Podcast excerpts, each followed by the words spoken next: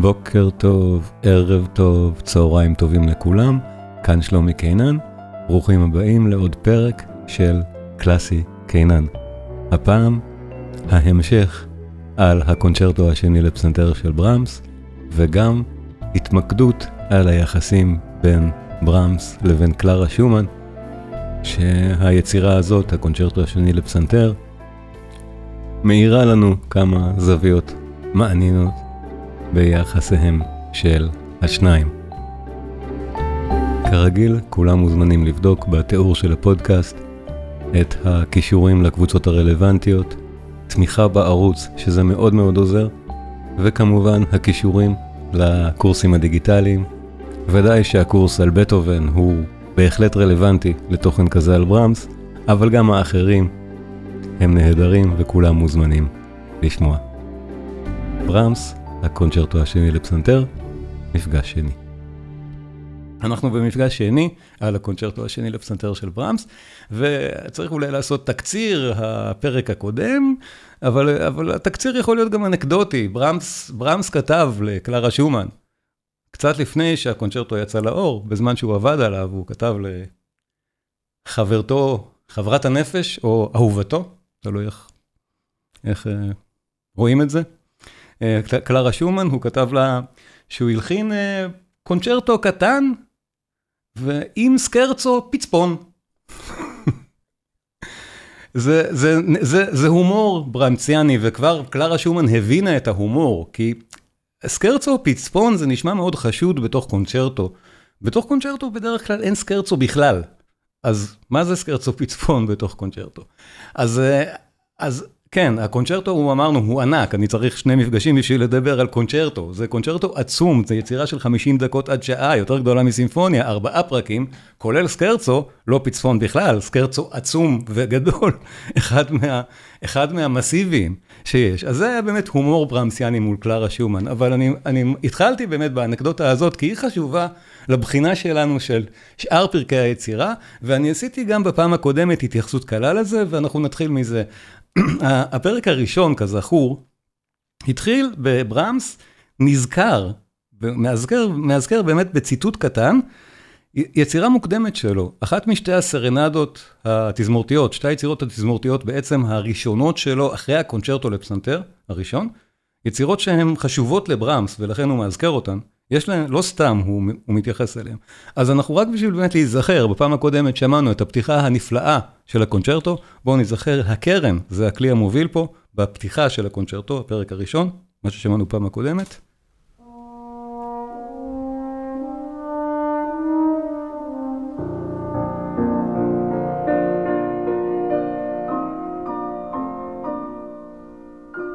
הקרן היא הכלי המוביל, כלי שברמס מאוד אוהב.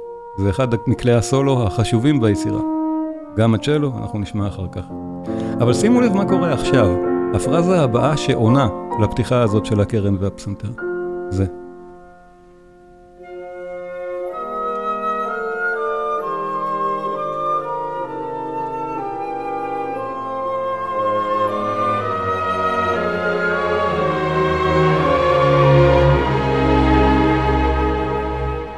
בתוך ההקשר המחמם, מרומם לב הזה של הקונצ'רטו, באמת צריך לבודד את זה טיפה מהרגש שיש כאן. שימו לב עוד פעם לכלי הנשיפה מעץ.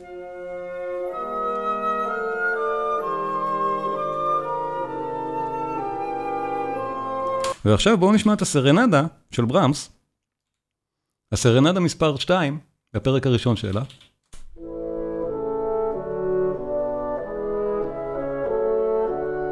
ברמס עושה אלוזיה מכוונת לכאן, והוא גם יודע שקלרה שומן תבחין בזה. כי היצירות האלה, קלרה שומן מחוברת אליהן. כשנשמע את הסרנדה השנייה, אני אסביר מדוע קלרה שומן זיהתה את הציטוט מהסרנדה כבר בתחילת היצירה. וזה היה חשוב לברמס בתקשורת הקטנה שלו פה עם אהובתו, חברתו, קלרה שומן. כי יש להם פה תקשורת, וזה נהדר, ואנחנו נעקוב אחרי זה, ונשמע גם מוזיקה שקשורה לזה, גם שאלה. אז, אה, אז זה, זה הדבר הראשון, כך, כך התחלנו בפעם הקודמת, הפרק הראשון, המאוד מסיבי, כמעט 20 דקות של הקונצ'רטו, שמענו עכשיו את פתיחתו. הפרק השני הוא הסקרצו, אותו סקרצו ידוע, וזה הפרק שאנחנו נשמע עכשיו, אבל לפניו אני באמת רוצה להשמיע את הסרנדה שקשורה אליו, כי גם כאן ברמס מתייחס לסרנדה אחרת, לסרנדה השנייה שלו, ושתיהן הולחנו באותו הזמן בעצם. אז יש פה כבר התייחסות שנייה לאחת הסרנדות המוקדמות של ברמס, התייחסות מאוד מאוד מעניינת, שימו לב, הפרק השני, אותו סקרצו של הקונצ'רטו, מתחיל ככה.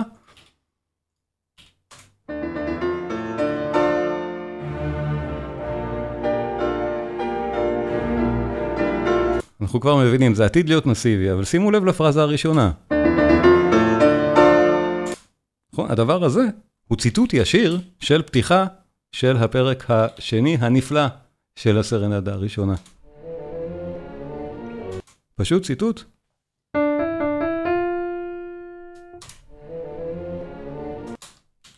אז כשאנחנו נשמע את הפרק של הקונצ'רטו, אנחנו עכשיו יודעים שיש פה איזושהי אלוזיה של ברמס לעצמו.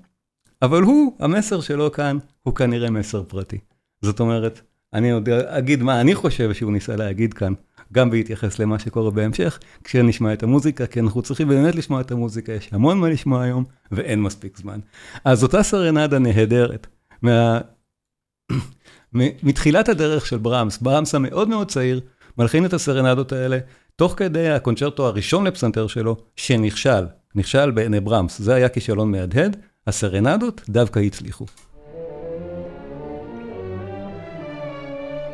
היצירות האלה, הקטנות, של ברמס, שתי הסרנדות המוקדמות, כל כך מומלצות.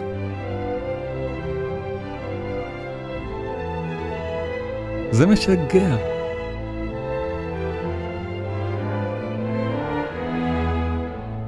אפשר לקרוא לזה ואלס, אם נרצה. וזה כל כך ענייני וכל כך יפה. ולא פלא שהיצירות האלה של ברמס מאוד הצליחו, כשהיה צעיר מאוד בן 20. וקונצ'רטו לפסנתר, המסיבי, הגדול, הכבד, ממש לא, הקהל לא התחבר, את זה מאוד אהבו.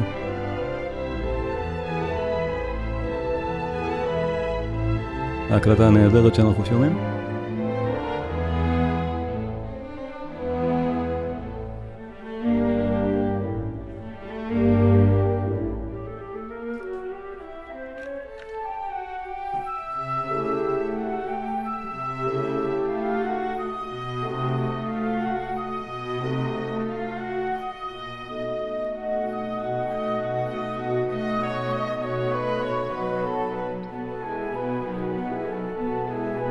הפרק הזה של הסרנדה נקרא סקרצו.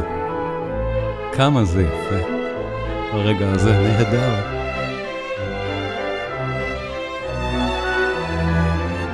כשאני שומע את היצירות האלה של ברמס, אני אומר לעצמי, כל כך חבל שאין יותר כאלה, שהוא מלחין באמת שלא רצה להיות קל, אף פעם כמעט. ברגעים האלה הוא נהדר.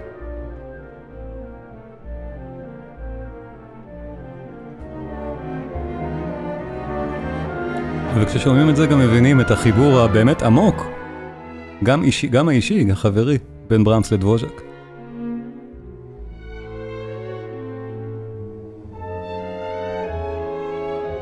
וגם במוזיקה הזאת, ידו של איש פולקלור אחר, יוזף יואכים, הכנר. חברו הטוב של רמס, שגם הציג אותו למשפחת שומן, הוא היה מבוגר ממנו בשלוש שנים. והיה שותף, הנחה אותו בקומפוזיציה של היצירות בתקופה הזאת, וכמובן רוברט שומן עצמו. וזה הסיפור המעניין שקרה שם. הקונצ'רטו הראשון לפסנתר של ברמס, רוברט שומן באמת היה המנטור שקידם את היצירה, הוא כתב מאמר על ברמס, שמאמר זה, ש... שמאמר מאוד מפורסם, ש... מהלל את ברמס בתור הגאון, באמת הגאון, כך זה היה כתוב, הגאון הבא של המוזיקה. צעיר, באמת בן 20, וברמס כאדם, אנחנו יודעים, לא היה הטיפוס שיכול להתהדר בעצמו בנוצות כאלה. הוא לא היה שחצן יהיר או... הוא לא היה טיפוס. אבל בכל מקרה, כן, בדיעבד אנחנו יודעים שגאון גדול הוא כן היה במוזיקה. ושומן מאוד קידם את הקונצ'רטו, הראשון לפסנתר, שוב, אמרנו יצירה גדולה, מאוד מאוד מסיבית, מאוד קשה לנגינה וביצוע, שלא הצליחה. ברמס לקח את זה, באמת, הנה, יונה כתב, הכותרת של אותו מאמר של שומן, מאמר מפורסם, הוא קרא לברמס נשר חדש בשמי המוזיקה. אז באמת, לאור זה שיוצא כזה מאמר בעיתונות הגרמנית, ואז היצירה זוכה לכישלון, של אותו נשר חדש, התחושה היא בטח ודאי מאוד קשה. ברמס, כמו ברמס, ובאמת צריך להיאמר לזכותו שהוא לקח את זה באופן הכי רציני שאפשר, והחליט שהוא צריך ללמוד יותר טוב כנראה איך, איך לכתוב יצירות תזמורתיות. צריך לזכור, הקונצ'רטו הראשון לפסנתר שלו, זו היצירה התזמורתית הראשונה שהוא הלחין. תז, תזמורתית. עם תזמורת. אז בשביל ללמוד ולתרגל יצירות תזמורתיות, הוא לא קפץ לסימפוניות, אמרנו, ברמס היה מאוד, מאוד שמור בעניין הזה, לקח לו עוד עשרים וכמה שנים להלחין סימפוניה סוף סוף. אז הוא הלחין את הסרנדות. והיצירות הקלות האלה ש... שלו באמת, העלו אותו למסלול ב... של תהילה בהמבורג. הצליחו, בניגוד לקונצ'רטו, חוויה מתקנת. וכנראה שזו הסיבה שהוא קורץ כאן לקלרה שומן, שליוותה אותו הרי גם אז, בכל התהליך של ההיכרות שלו עם שניהם, עם רוברט שומן ואיתה. ההלחנה של הקונצ'רטו בעידודם, ההלחנה של הסרנדות בעידודה, היא היחידה שמכירה את זה, בזמן שהקונצ'רטו השני 22 שנה אחר כך עולה, ומזהה את הציטוטים ומזהה את האלוזיות הנפלאות האלה.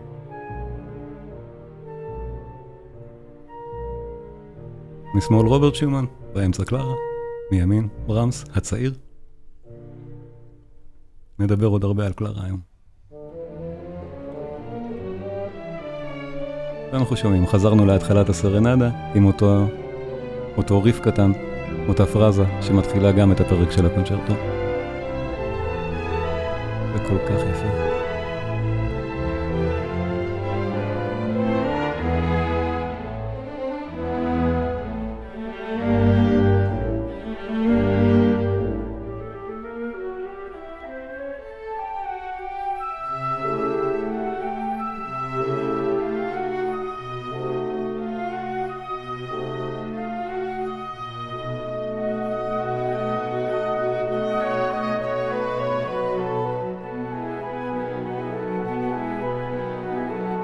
שוב, מי שמתלהב מהמוזיקה ששומעים עכשיו, ויש מה להתלהב, אנא, תקשיבו לזה, הסרנות האלה הן יפות.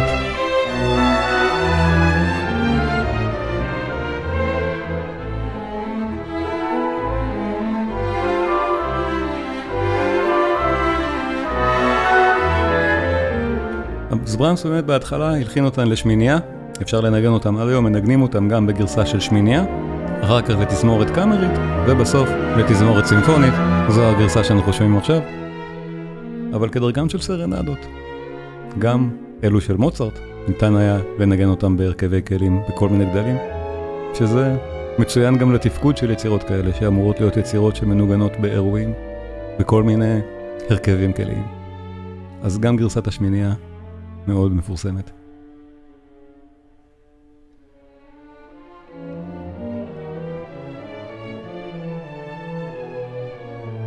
ואם שמענו עכשיו שוב, בפעם האחרונה, את אותה פתיחה של הסרנדה ושל הפרק הרלוונטי בקונצ'רטו, אותו סקרצו. עכשיו שימו לב, אמרנו, הפרק הזה של הסרנדה נקרא סקרצו. אנחנו מכירים פרקי סקרצו של בטהובן, של אחרים, זה פרקים רועשים, פרקים מהירים. זה מהיר? זה רועש? אבל ברמס, זה הסקרצו שלו.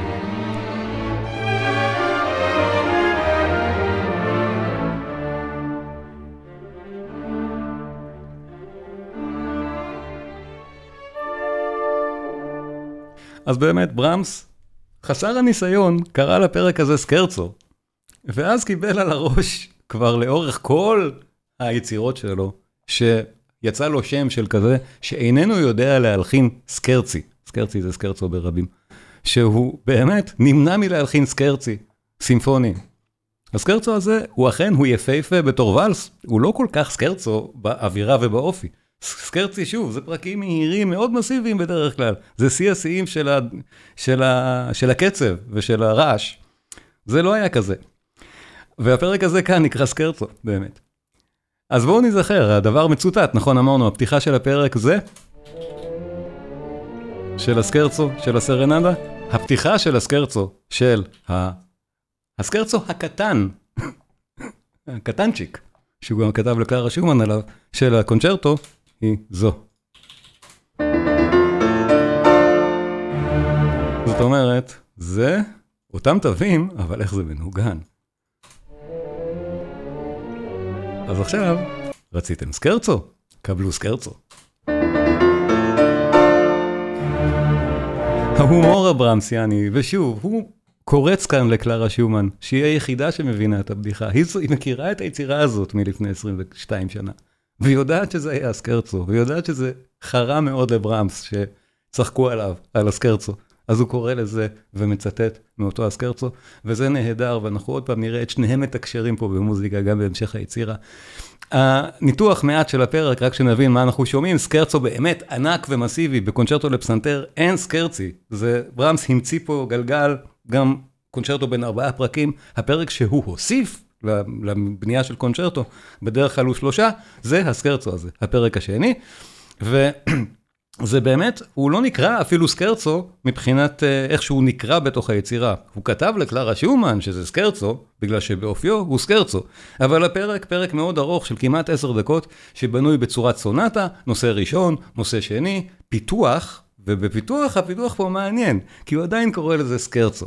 אז אם אנחנו זוכרים, במבנים הקלאסיים, יש סקרצו, ואז חלק באמצע שנקרא טריו, ואז עוד פעם סקרצו. זאת אומרת, זה צריך להיות צורת ריקוד. שהם רוקדים בהתחלה ריקוד אחד, ואז ריקוד אחר באמצע. ברמס עושה פה מין מישמש, צורת סונטה, ואת שני העניינים האלה של סקרצו עם ריקוד, בשביל שהדבר יישמע כמו סקרצו. זה נהדר. הנושא הראשון באמת מזכיר את הדבר הזה ששמענו עכשיו מהסרנדה.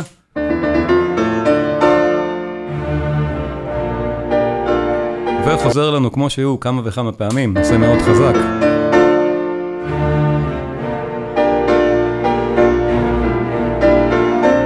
חוזר גם בחלק הפיתוח, שמגיע לטריו.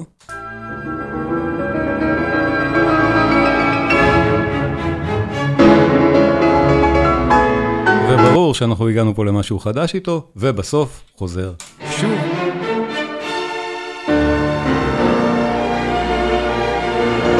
אז ממש בדרך שהצגתי, איפה זה חוזר, ברור לנו שאנחנו בעולם הזה של צורות הסונטה הקלאסיות ההם של בטהובן.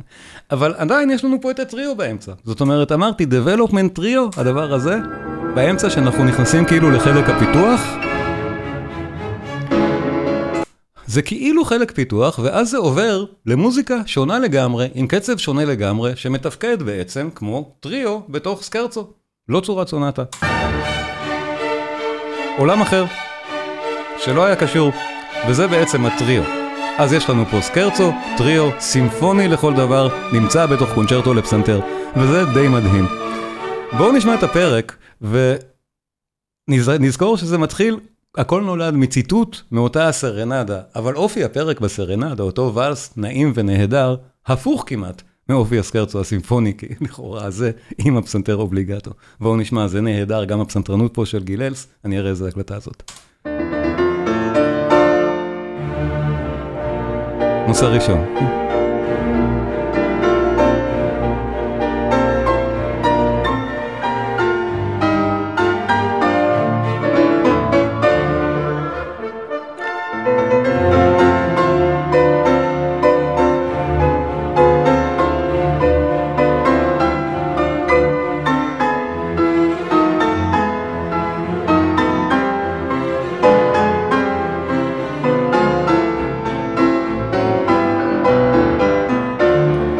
שים לב, עכשיו אנחנו עוברים לנושא שני.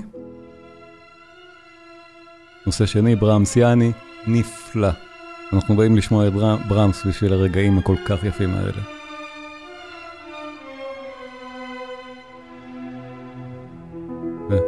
והפסנתר והתזמורת באינטראקציה כל כך יפה פה. פסנתרנות קשה מאוד, אמרנו את זה כבר בפעם הקודמת. אולי לא מבחינים, למי שאיננו פסנתרן, כמה היצירה הזאת היא וירטואוזית עד, עד אימה.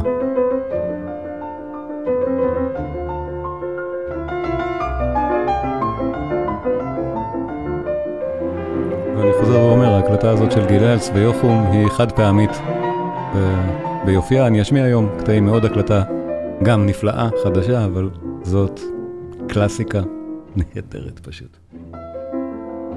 חזרה לנושא השני עם הפסנתר.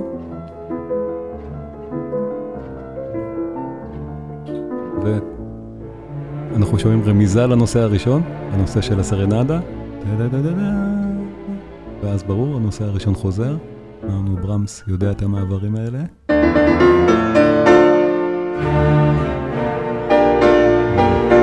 סקרצו סקרצו.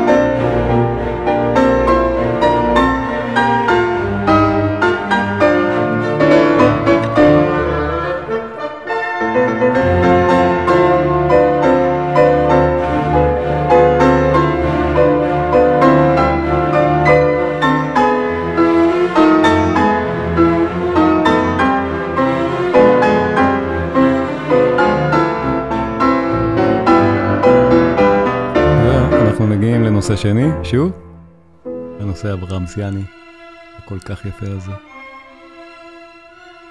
תראו איזה מטעמים הוא עושה ממנו כשהפסנתר נכנס.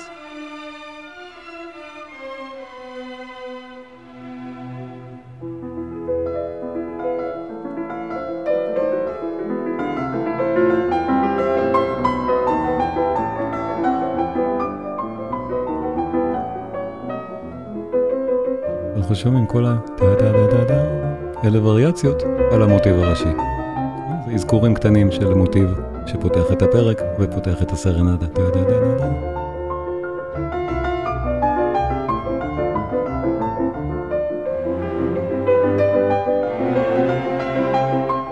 ושימו לב עכשיו, אנחנו נכנסים לחלק הבא, מה שאמרנו, ברמס עושה פה מין תרגילון. הוא בונה את זה כאילו שזו צורת סונטה, היה לנו נושא ראשון, נושא שני, נושא ראשון, נושא שני, אקספוזיציה מה שנקרא. עכשיו אנחנו נכנסים למה שנשמע באמת כמו חלק פיתוח, אבל הפרק הוא סקרצו, אז צריך להיות פה חלק הטריו, לא חלק פיתוח. אנחנו נכנסים עכשיו למשהו שבאמת נשמע כמו הפיתוח של הנושא, אנחנו כבר מכירים את הנושא, שימו לב.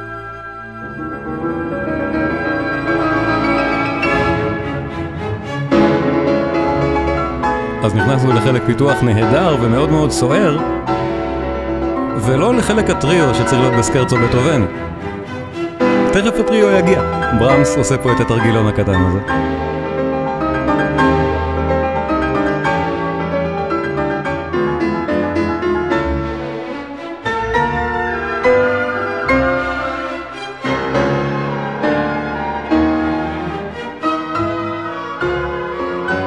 פיתוח, שימו לב, הנושא השני נכנס עכשיו.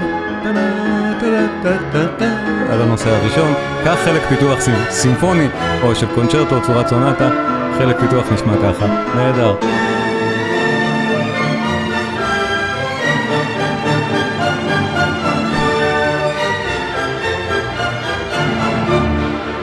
ושימו לב איך הטריו נכנס עכשיו, הטריו נכנס והעולם מתהפך, כל הקצב משתנה, הכל משתנה לגמרי.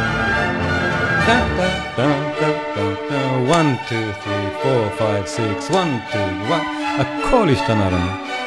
נכנס לנו פתאום חלק טריו, וכששומעים את הדבר הזה ואת אומרים, כמה הומור היה לברמס שהוא כתב לקלרה, הלחנתי קונצ'רטו פצפון עם סקרצו עוד יותר קטנצ'יק ופצפון.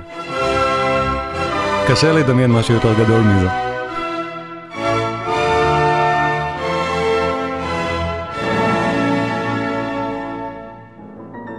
אנחנו עדיין עכשיו בתוך אותו חלק פיתוח נהדר, אותו חלק טריו, והפסנתר מנגן פשוט את המוטיבים של, ששמענו עכשיו, בהתחלת הטריו בעצם, את המוטיב החדש הזה של אמצע הפרק. ואנחנו נחזור בסקציה האחרונה, במה שמקביל לרקפיטולציה, בעצם שוב לנושא הראשון והשני, בצורת הסונטה. רגעים נפלאים.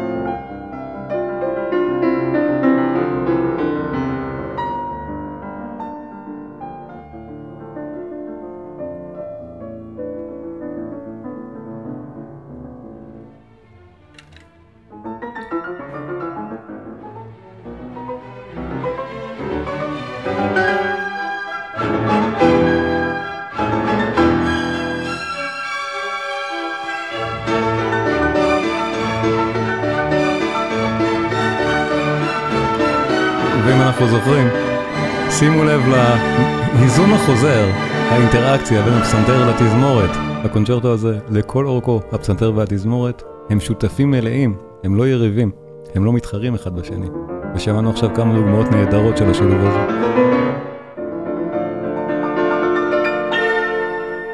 ואנחנו כבר שומעים את האזכורים של הנושא הראשון, של הנושא הראשי מגיע, אותו הנושא של הסרנדה, נכון? ותכף הוא יגוע, יגיע במלוא הדרו בחלק שהוא למעשה הרקפיטולציה של הפרק, הגענו.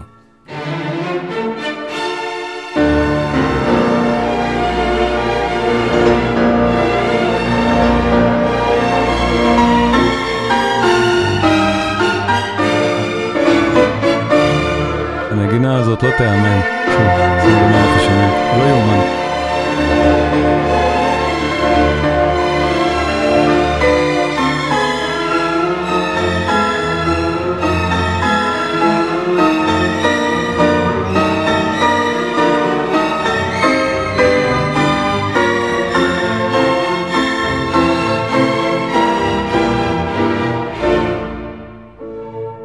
נושא שני. אנחנו זוכרים אותו. אז כן, ודאי שקלרה שומן, ודאי, אני לא יודע, היא לא סיפרה לי, אבל יש להניח שהיא הבחינה בהתכתבות הזאת של ברמס. אבל עד כה, זאת אומרת, עד כה באמת ה... ה... שני ציטוטים משתי סרנדות, הן פשוט מעלות uh, באמת חיוך, אבל יש פה משהו הרבה יותר קונקרטי לגבי קלרה, וזה הפרק הבא של הקונצ'רטו, הפרק השקט, שממש מתייחס אליה, ו... צריך להבין מזה אולי, מה, מה ברמס הרגיש כלפי קלרה שומן, אני חושב, מהמוזיקה הרבה יותר טוב מאשר מלקרוא את ההיסטוריה, ותכף אנחנו נשמע.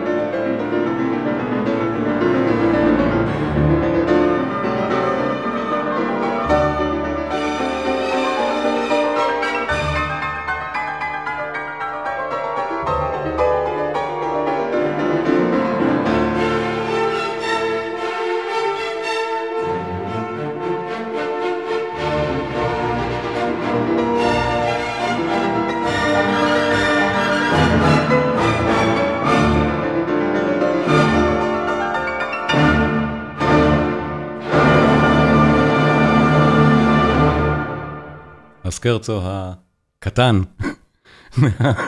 הקטנטן, מהקונצ'רטו העוד יותר קטן של ברמס.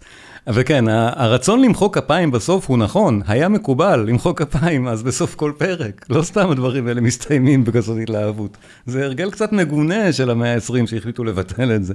זה המלחינים תכננו שימחאו להם כפיים בסוף, לכן זה גם כתוב כך. בכל מקרה, קלרה שומן הייתה באמת ילדת פלא. אמ, אם יש אישה במוזיקה של המאה ה-19 שאני מעריץ זוהי. אמ, בגיל 14 היא הלחינה את הקונצ'רטו של הפסנתר שלה. זו קלרה הצעירה. בעלה לעתיד, רוברט שומן, עזר לה.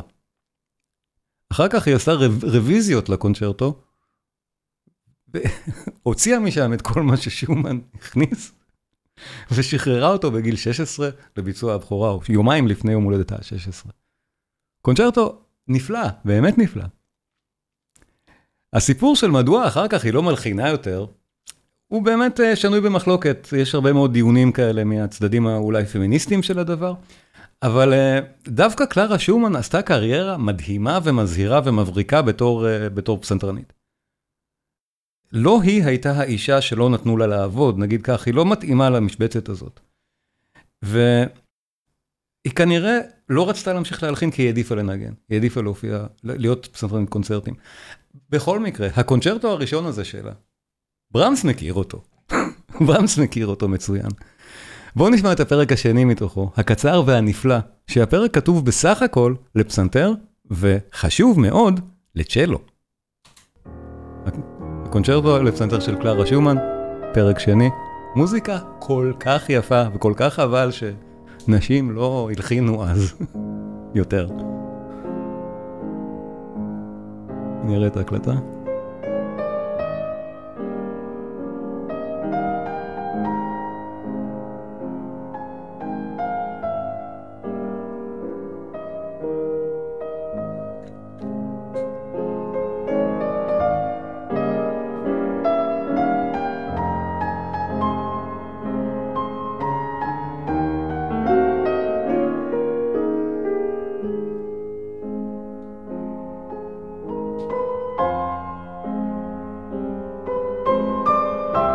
לא פלא ששניהם התאהבו בה, פשוט לא פלא.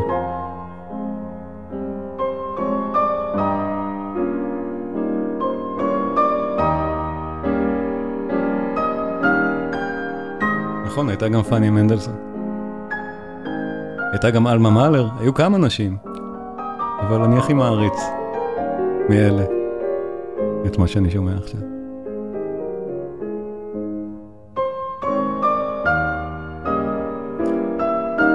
אני משמיע את הפרק השני של הקונצ'רטו של קלרה שומן, למרות שלדעתי השלישי הוא, ה... הוא המרשים. ממליץ לכם מאוד לשמוע את כל הקונצ'רטו בקצרצר. קונצ'רטי מהתקופה הם לא ארוכים כמו ברמס, בדרך כלל זה 20-30 דקות. ברמס פה מגזים ומלחין קונצ'רטו של שעה.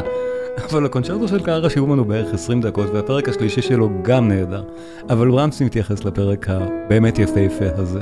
ושימו לב, עד עכשיו זה רק פסנתר, זה קונצ'רטו, יש תזמורת, היא יושבת ולא עושה כלום, רק פסנתרנית, קלרה, מנגנת. וכשמשהו אחר נכנס, באופן מאוד מעניין, זו לא התזמורת, אלא רק כלי אחד. כשמשהו נכנס ומלווה את הפסנתר כאן אצל קלרה, היא בחרה שזה יהיה רק צ'לו. משוגעת נעורים כנראה של גיל 14, כי מלחינים בוגרים לא מעזים לעשות את זה בתוך קונצ'רטו. כלי אחד בודד נכנס רק בתוך, רק בתוך פרק שלהם. אבל זה עובד כל כך טוב פה. תכף נשמע את הכניסה הזאת.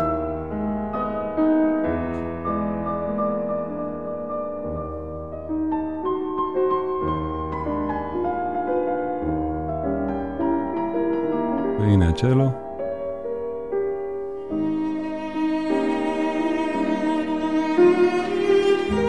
מי שמכיר את הקונצ'רטו של ברמס ואת הפרק שאנחנו עתידים לשמוע, מבין מדוע אני משמיע את זה. זה ספוילר, אבל כן.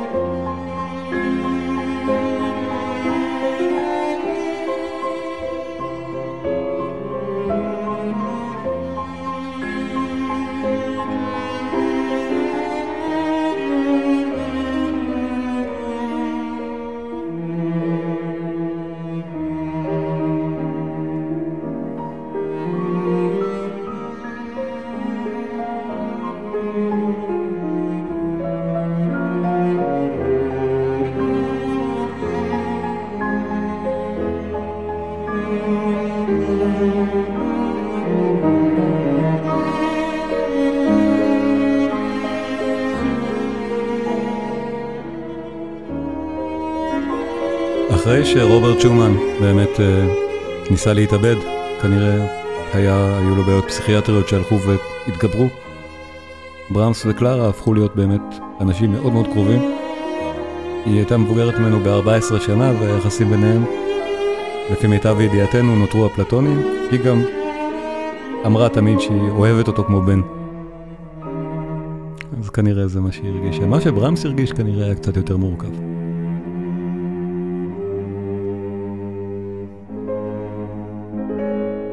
יונה צודק, יונה כותב שגם לברמס היה יחד מיוחד לצ'לו.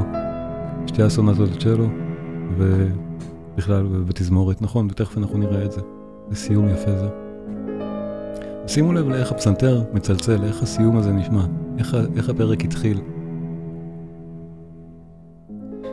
כי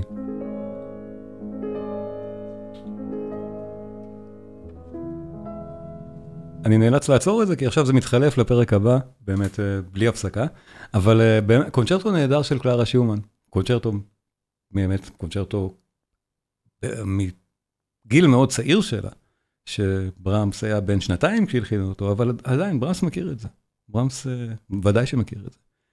והפרק הבא של הקונצ'רטו שלו, אנחנו נשמע רק את חלקו, זה פרק באמת מאוד ארוך, פרק של רבע שעה, פרק שקט, אני אשמיע רק חלק ממנו, אבל, אבל בואו נשמע, זה מתחיל ככה. עם צ'לו.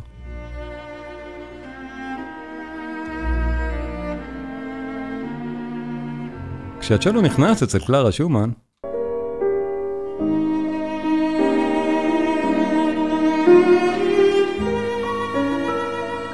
הוא מדבר איתה. עכשיו זה נהיה יותר ברור כשהפסנתר נכנס אצל ברמס.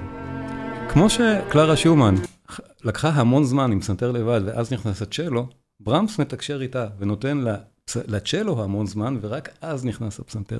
וכשהפסנתר נכנס, הוא נכנס באופן שמזכיר מאוד את כניסת הפסנתר אצל, אצל קלרה שומן גם. בואו נזכר, אצל קלרה שומן הפסנתר מתחיל כך.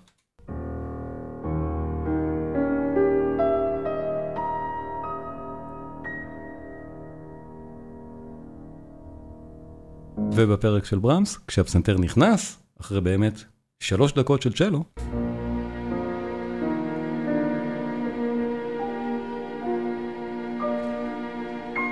כניסה מהיפות שיש. אז יש פה כבר כמה וכמה הקשרים נהדרים של ברמס עושה אלוזיות, גם לעצמו, גם לקלרה.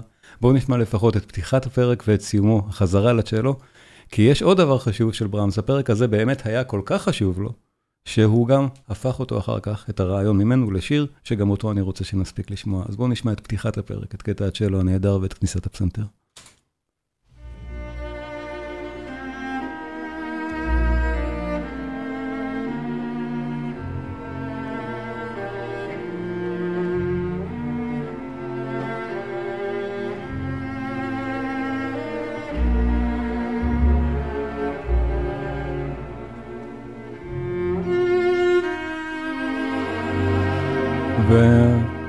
ואפשר רק לדמיין מה קלרה חשבה כשהיא שמעה את זה וזיהתה שזה מכוון אליה, שיש פה מסר נסתר פרטי כזה ביניהם.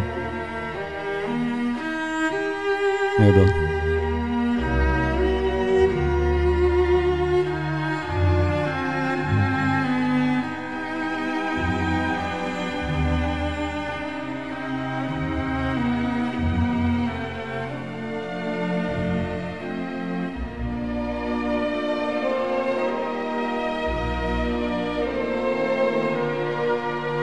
כמו שיונה כתב, לברמס היה יחס מיוחד לצ'לו, גם לצ'לו וגם לקרן. זה שני כלים שברמס מאוד אהב. גם המוזיקה לקרן שהוא הלחין, למשל שלישיית הקרן זו אחת מיצירות הקאמריות החשובות שלו, וגם הקטעים של הקרן ששמענו בפעם הקודמת, בפרק הראשון של היצירה, הקרן היא הכלי האובליגטו לצד הפסנתר, כלי מאוד חשוב.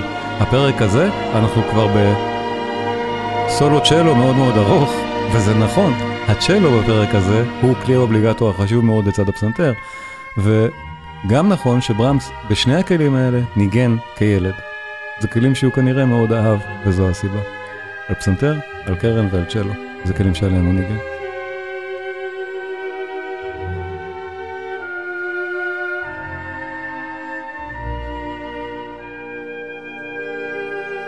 והפסנתר עדיין לא נכנס, הסולן עדיין לא כאן. כמו שאצל קלרה שומן, שלוש דקות, הצ'לו לא נכנס, כאן שלוש דקות, הפסנתר לא נכנס. ושימו לב איזה כניסה יפה באמת, של סוף סוף הסולן מגיע.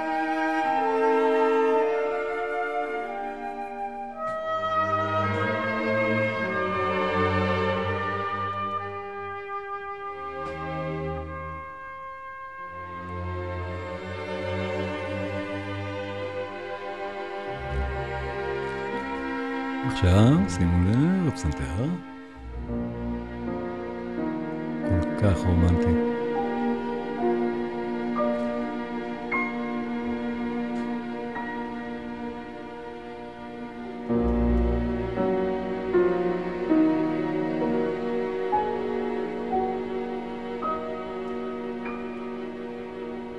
אז שוב, ההקלטה הנהדרת שאנחנו שומעים היא זו. ומקוצר זמן, אני לא אוכל להשמיע את כל הפרק הנהדר הזה, אבל באמת ארוך, רבע שעה מעט יותר.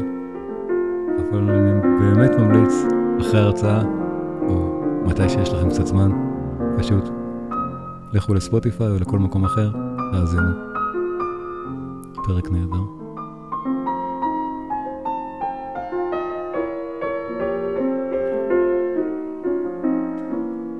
אבל חלק מהעניין אני גם רוצה להראות משהו מאוד חשוב שהיה לברמס. בהקשר של המוזיקה, של הפרק השלישי של הקונצ'רטו. הוא אחד מהשירים, ברמס הרי הלחין גם לידר, הלחין שירים, דיברנו על ה... שמענו אחד מהם, את שיר הארס, לפני כמה הרצאות. אז הלידר של ברמס הם גם נכסי, נכסי, נכסי צאן ברזל של, של, של הסוגה, ברור, ואחד מהידועים שבהם, אחד מהבאמת חשובים שבהם, מבוסס גם הוא על הפרק הזה. זאת אומרת, ברמס כל כך אהב את הרעיון של הקו הזה.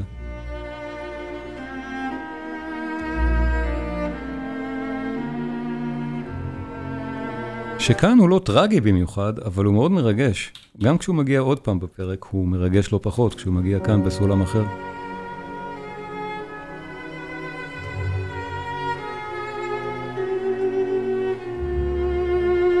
וכשהוא מגיע שוב, הוא מרגש הכי.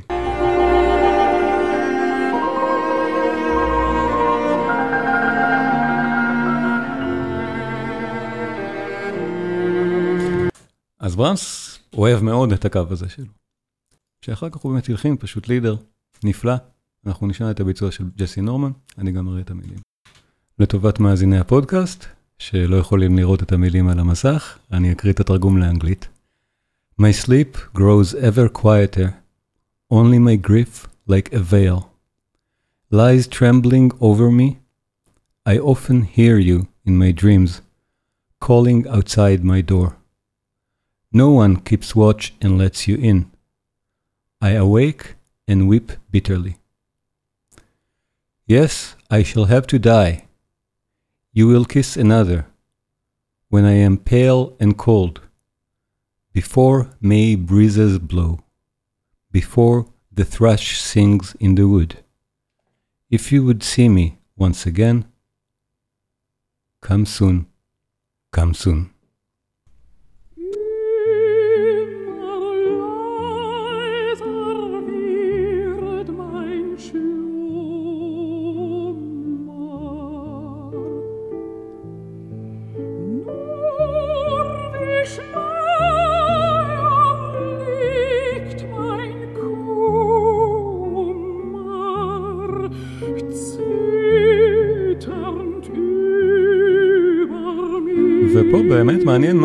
חשבה על זה. להפוך את הפרק הזה לשיר כאלה המילים שלו.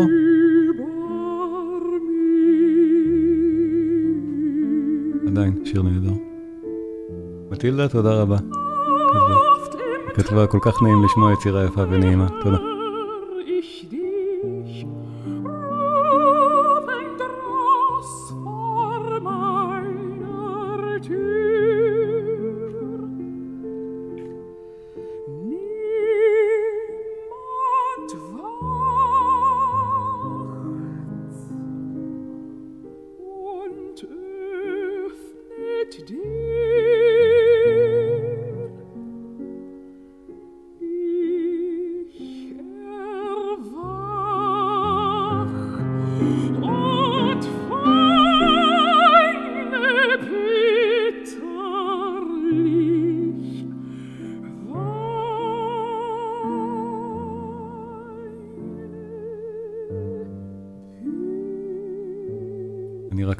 אנחנו שומעים, תכף אני אחזיר את המילים, זו הקלטה.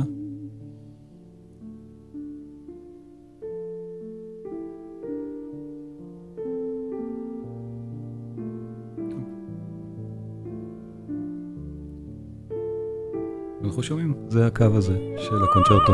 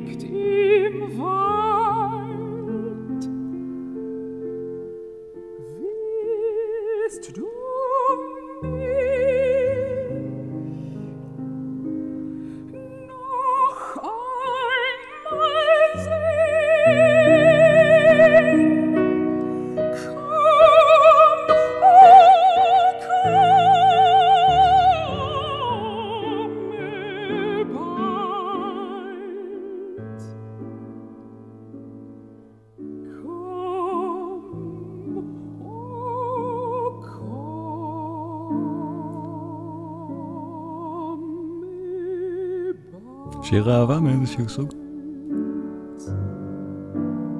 יש להודות. הפרק האחרון של הקונצ'רטו, אחד מהמלבבים של ברמס והמלבבים בכלל בספרות של הרומנטיקה לדעתי.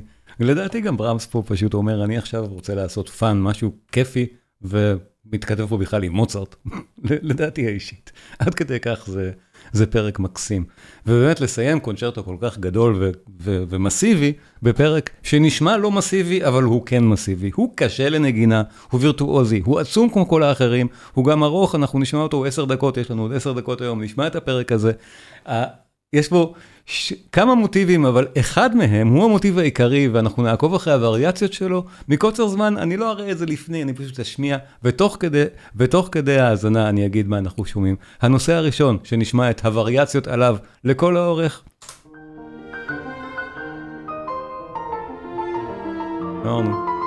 קריצה מוצרטית יש פה. בחמידות הזאת. ושימו לב, האינטראקציה בין הפסנתרן לתזמורת, השילוב ביניהם, שהם לא מתחרים בכלל. ואם אתם שמים לב בצליל, אני משמיע עכשיו הקלטה אחרת, הקלטה יותר חדשה, שמקפידה גם על כלי התקופה, וזה פשוט מאוד מרענן, הקלטה באמת נפלאה, ופרק מהסוג הזה למשל, באמת נשמע נהדר, אנדריאס שיף, אני מאוד מאוד אוהב אותו. ובחרתי להשמיע את הפרק הזה מההקלטה הזאת, כי זה קליל ונפלא. הצליל היותר קל הזה.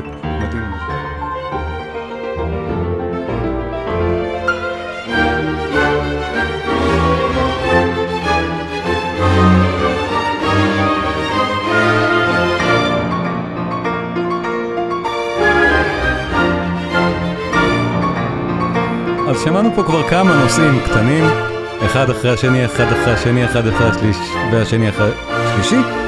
והנושא הראשון הוא עוד מעט יחזור, אבל עכשיו יש לנו נושא שני רציני. התכוננו ועכשיו עוד נושא ברמסיאני נהדר, רומנטי, יפהפה. ושוב, הפסנתר והתזמורת, שימו לב ביחד אחד מול השני. הפסנתר מלווה את התזמורת כאן.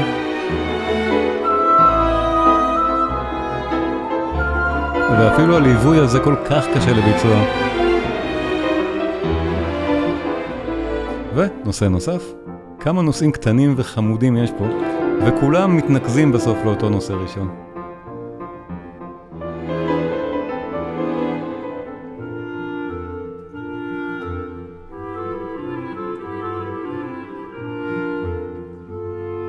ומוצג לנו נושא שלישי, מקסים לא פחות.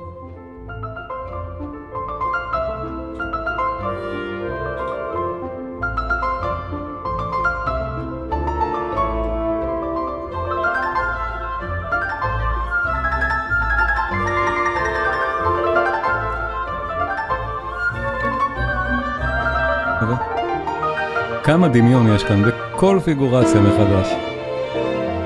הוא כל כך מרענן. ברמס יודע, הוא מסיים את זה בפרק כזה, את היצירה, ואז אין משהו יותר הולם.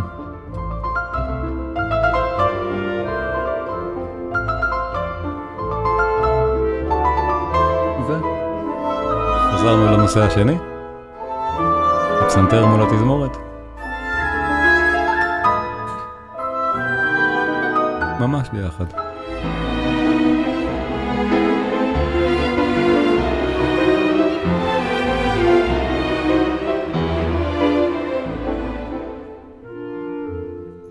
אז שמנו לב, הנושאים הקטנים האלה כל כך, כל כך משגעים, כל אחד ואחד מהם, ומשתלבים נהדר במרקם של הפרק, ועכשיו אנחנו מגיעים למשהו שנשמע כמו חלק פיתוח שמתבסס באמת על וריאציה על הנושא הראשון. זה יהיה מאוד מאוד בולט, אנחנו זוכרים אותו, שמענו אותו בהתחלה, הנושא הכאילו קראתי לו מוצרטי. שימו לב, זה מגיע עכשיו.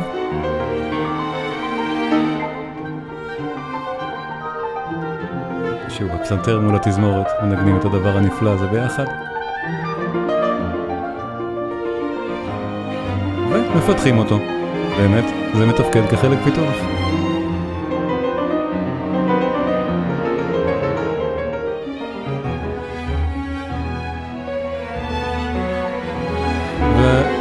ההקלטה שאנחנו שומעים היא באמת הקלטה מיוחדת עם כלי התקופה, ואפשר להבחין בצליל היותר קל ויותר באמת uh, קטן של המיתרים למשל, של, של כלי הנשיפה ממתכת, הכל נשמע יותר באמת uh, פחות רועש, יותר אינטימי, ואפשר אולי להבחין יותר טוב בפסנתר מול התזמורת בפרטים הקטנים.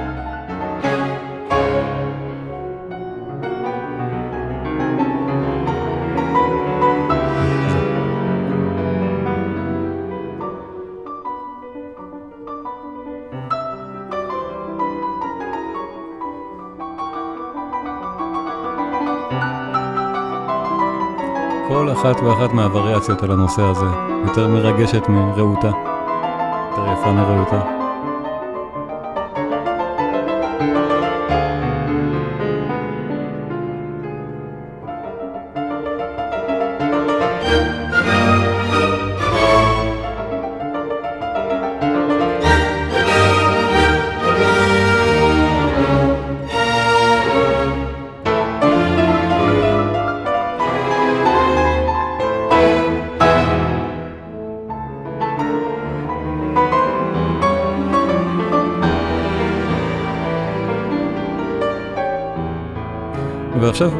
כמו בשאר הקונצ'רטו, וגם דיברנו על זה בפרקים בסימפוניות של ברמס, בסימפוניות של ברמס שעברנו עליהן. ברמס יודע נהדר לעשות את המעברים בין החלקים האלה, עכשיו אנחנו עוברים מחלק הפיתוח חז... לרקפיטולציה של הפרק, חזרה לנושא הראשון, שעכשיו מתעורר לנו כבר מפה, ברור, והמעבר הזה כל כך יפה באמת.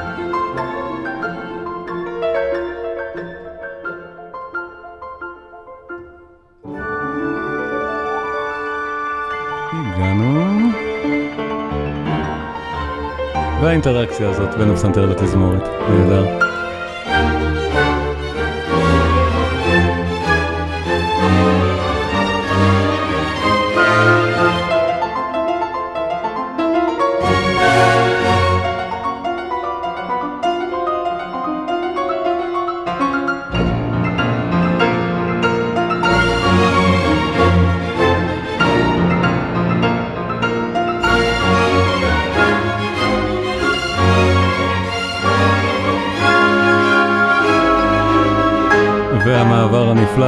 הנפלא לנושא השני, הנושא הרומנטי.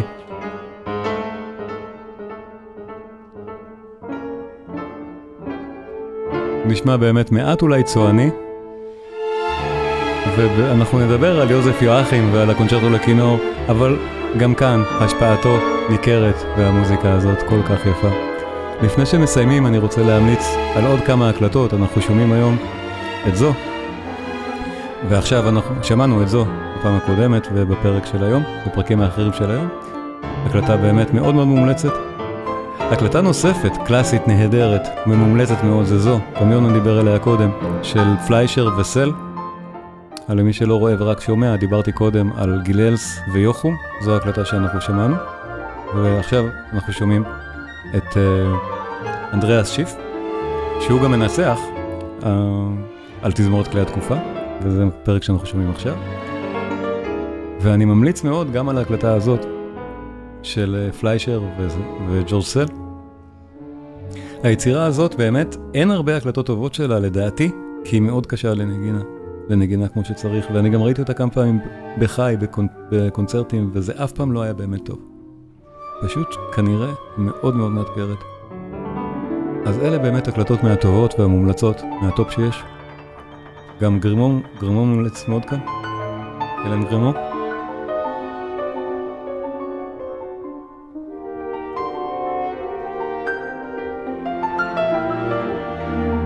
מאוד מרעננת.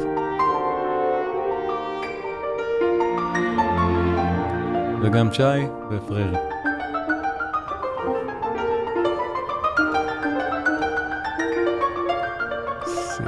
הפסנתר הזה. אפשר לשמוע כמה זה וירטואוזי, כמה זה קליל עכשיו וכמה זה נפלא.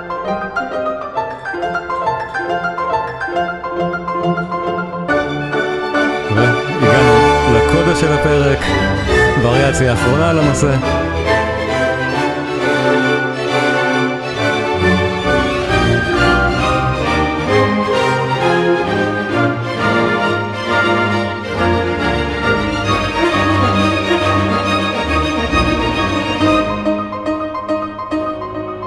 אז זהו, כאן אנחנו באמת בעטיפה של הדיסק הזה, אנחנו רואים את ברמס בתמונה הידועה שלו, ב, לפחות בצורה שאנחנו מכירים את פניו. עם הזקן האבות והידוע.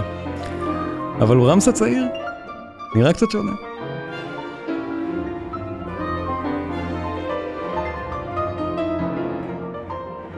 אבל זה ברמס, בתקופה של הקונצ'רטו. כבר אדם רציני, מכובד, עם זקן, אבל חוש הומור היה לו. איזה יצירה נהדרת.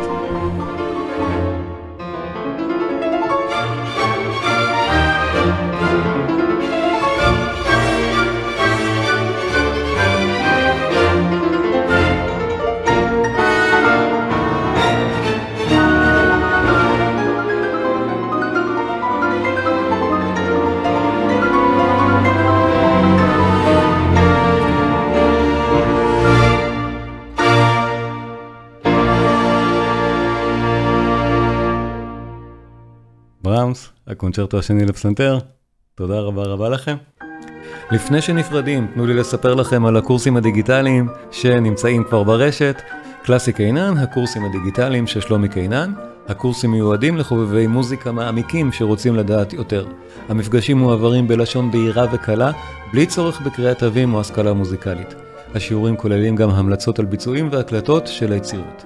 בכל קורס יש שיעור פתוח אחד לצפייה ללא תשלום, מה שאומר שזה שווה, אפילו אם אתם לא רוצים לשלם עליהם, יהיה לכם שם תוכן לראות בחינם. הקורסים שכבר יש, באך, מוזיקה מגן העדן. עמדאוס, המוזיקה האלוהית של מוצרט. מבוא למוזיקה של ריכרד וגנר. בטהובן, העוצמה והיופי. וחדש, מאלר, המשורר הסימפוני. כל אחד מהקורסים האלה יותר מ-15 שעות, וכל הזמן מתווסף גם עוד חומר. הקורסים עצמם דינמיים, ואני מוסיף להם הרצאות נוספות ככל שאני בעצמי עורך אותם, אז זה כל הזמן גם משתפר ומשתדרג.